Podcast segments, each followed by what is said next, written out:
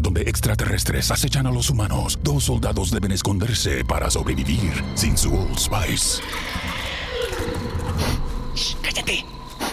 ¡Cállate! Hombre, hueles re feo. ¿Que no te pusiste el nuevo Old Spice Dry Spray con frescura de larga duración? ¡Cállate! ¡Nos van a oír! No puedo. ¡Apestas! ¡Te dije! ¡Se me olvidó el Old Spice!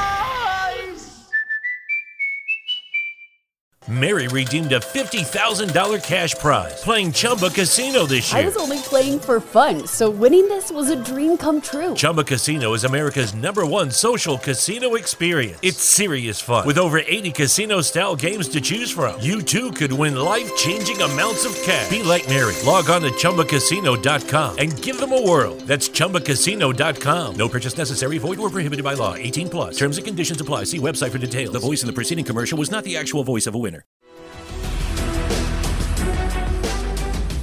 Saben algo de lo que yo hago y si saben algo de lo que yo hago, ¿cómo creen que podría ayudar? A lo mejor han visto alguna vez Shark Tank, este programa del canal Sony en el que emprendedores presentan su marca y su producto delante de un panel de potenciales inversionistas con buena chequera. El objetivo, convencerlos de que se conviertan en socios de su empresa. Cuando decimos un socio estratégico, además del capital, claramente queremos que nos aporte experiencia. Nosotros somos muy jóvenes. Los inversionistas pueden decir paso, no me convence o pueden hacer una oferta.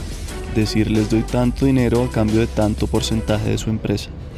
10%, 100 millones. Yo quisiera otro 10 diferente al de él y pongo también 100 millones de pesos. Si las personas al otro lado aceptan, hay trato. Es un deal. Tenemos un trato.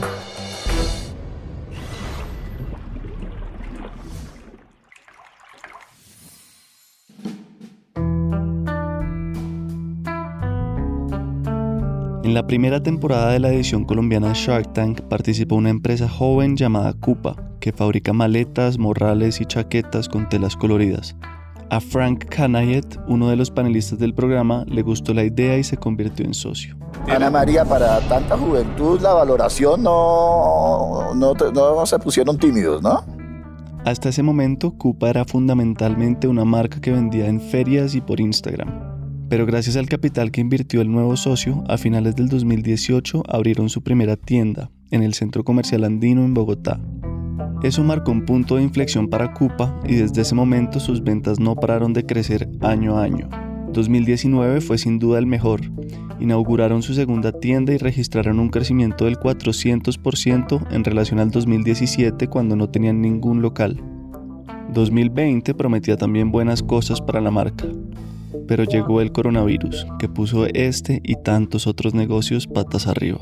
El coronavirus llegó a Colombia. El ministro de Salud confirmó esta tarde que se trata de una joven de 19 años procedente de Milán, Italia. Hoy Colombia reportó otros 139 contagios del virus COVID-19. Y en el continente el coronavirus está presente en la mayoría de países. Hay casos en Bogotá sigue siendo la ciudad con más reportes. Bienvenidos a Prohibido Abrazar, un podcast de emergencia para tiempos de emergencia. Soy Miguel Reyes. En el episodio de hoy mi colega Juan Serrano nos cuenta cómo esta pandemia ha afectado a esta pequeña empresa de la industria textil y qué están haciendo sus socios para no dejar hundir el barco.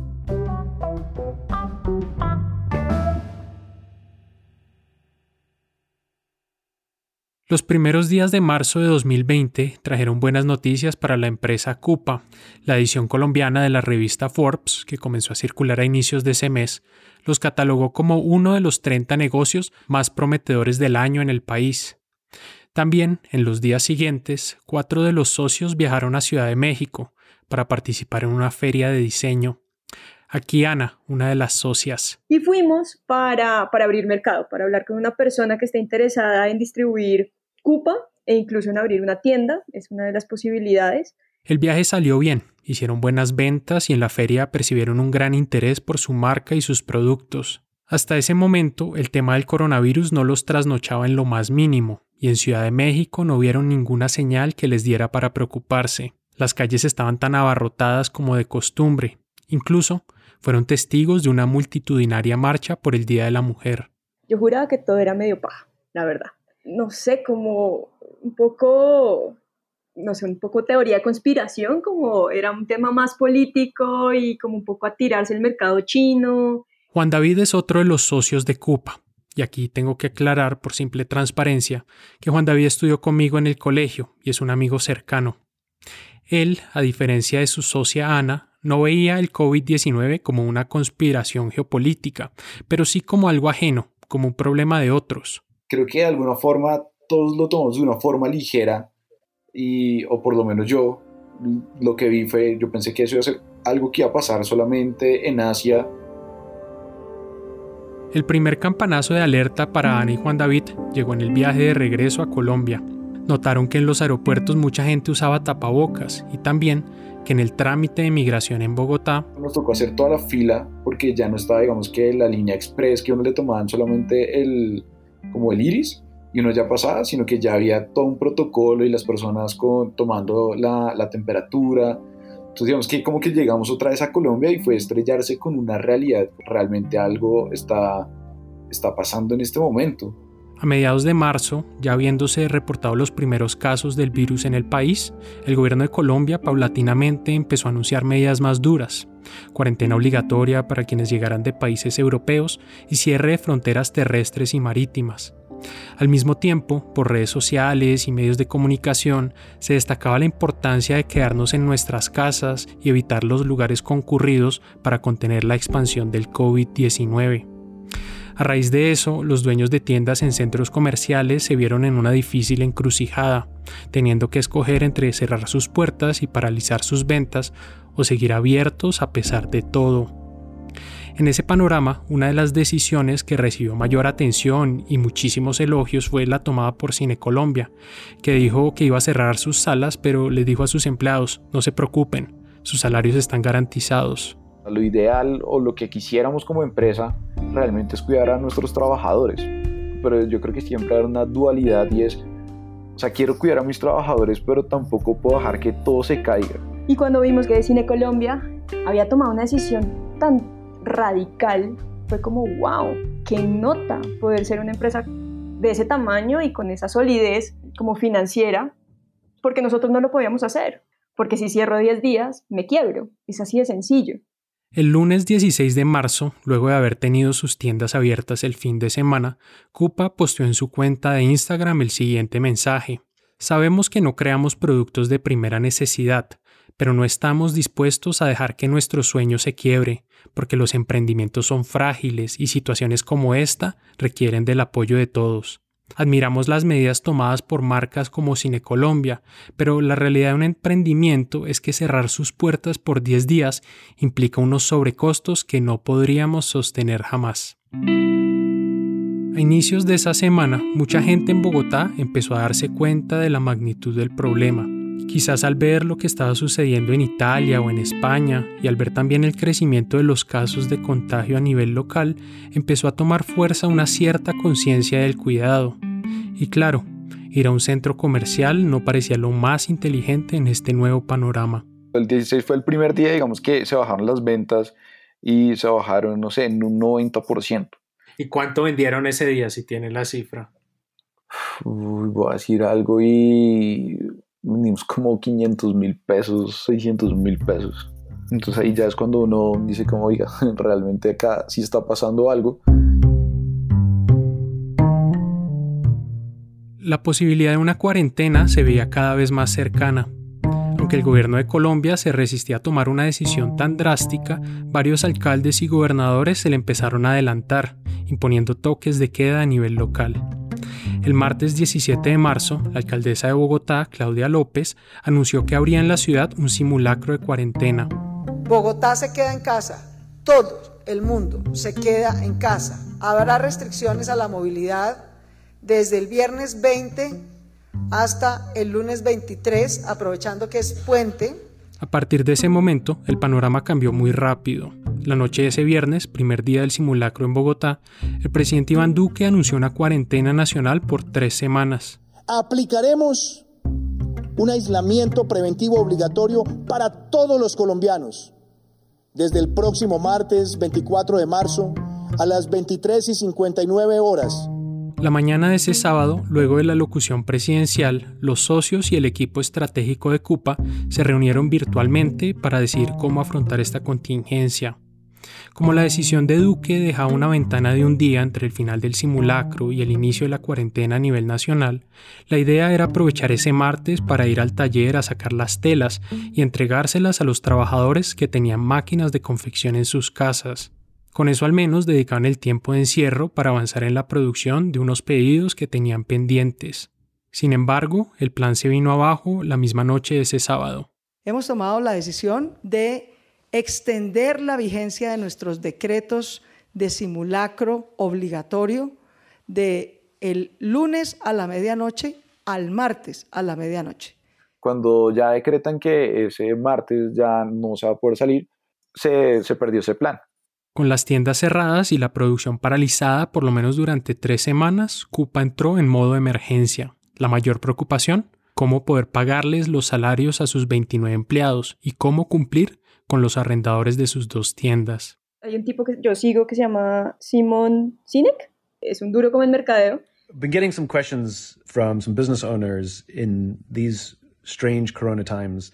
Y un poco lo que él decía antes de que usted arranque a despedir a la gente y a tomar medidas como súper catastróficas, compártale a su equipo lo que está viviendo y lo que está pasando. Sit down with the people and see if you can all figure out a solution together. Muy todo sobre la mesa y que todos pierdan un poco, ¿sí? Porque si todos pierden un poco, todos van a ganar un poco al, final de, este largo recorrido. La idea no era como, oiga, ahora ya que se va a arruinar, no sé, la, la economía, entonces ahora vamos a echar a todo el mundo. No, sino qué medidas uno puede ir tomando como para no tener que tomar esa medida tan drástica. Entonces dijimos, como no, salen todos a vacaciones. Los que no tienen vacaciones, la idea es, digamos que darle vacaciones anticipadas a, a esas personas. La situación de Cupa es el reflejo de la realidad de muchos negocios en estos tiempos de pandemia.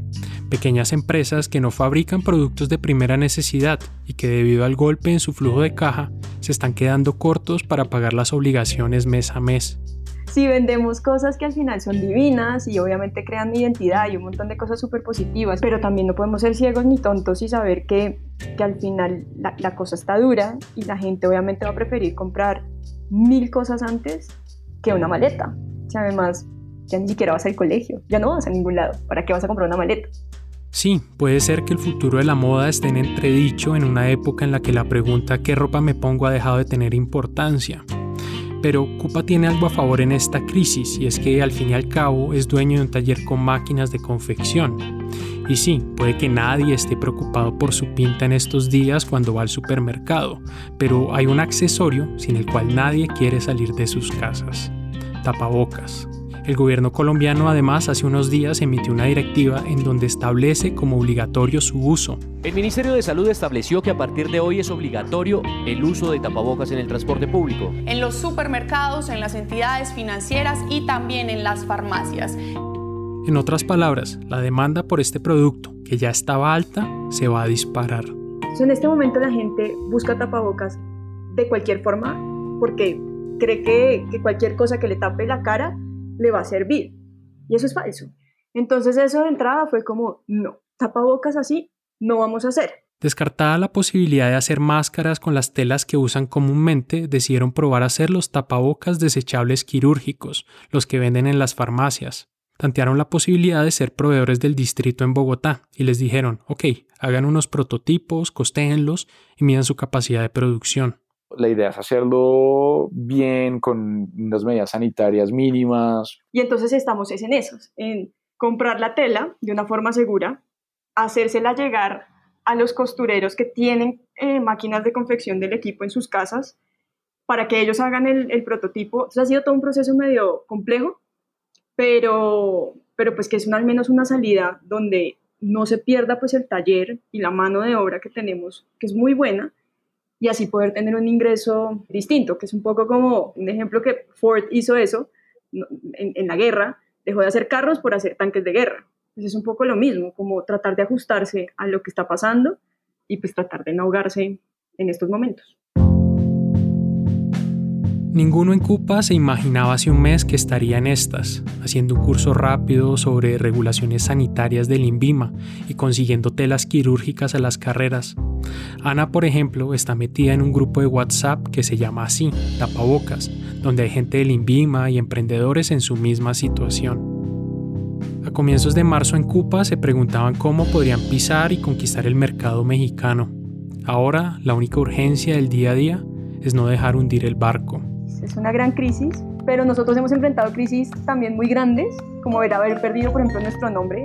Antes nos llamamos Paco, y gracias a que Paco Rabán nos cayó encima, nos llamamos ahora Cupa, y Cupa tiene muchísima más fuerza, pero en ese momento veíamos como que la cosa muy perdida. Entonces creo que cada cosa perdida, Cupa ha sacado mejores cosas. Entonces solo estoy esperando a que esa mejor cosa aparezca pronto, pero, pero está bien.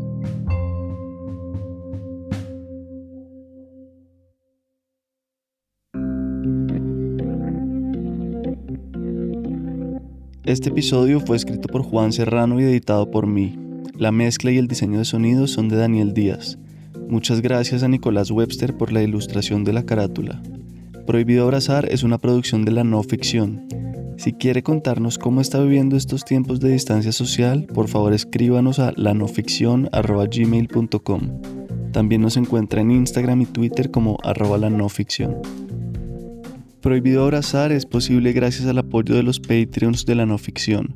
Ellos son Emerson Erazo, Melba Soto, Darío Cortés, Teresa González, Ausberto Rosas, Paula Méndez, Juanita Mendoza, Diana Erazo, Joana Santofimio, Susana Contreras, Mariana Matija, Carolina Torres, Felipe Muñoz, Carlos Silva, Virginia Upegui, Luz Elena Nino, Paula Méndez, Sebastián Restrepo y Andrés Cifuentes. Muchas gracias por escucharnos.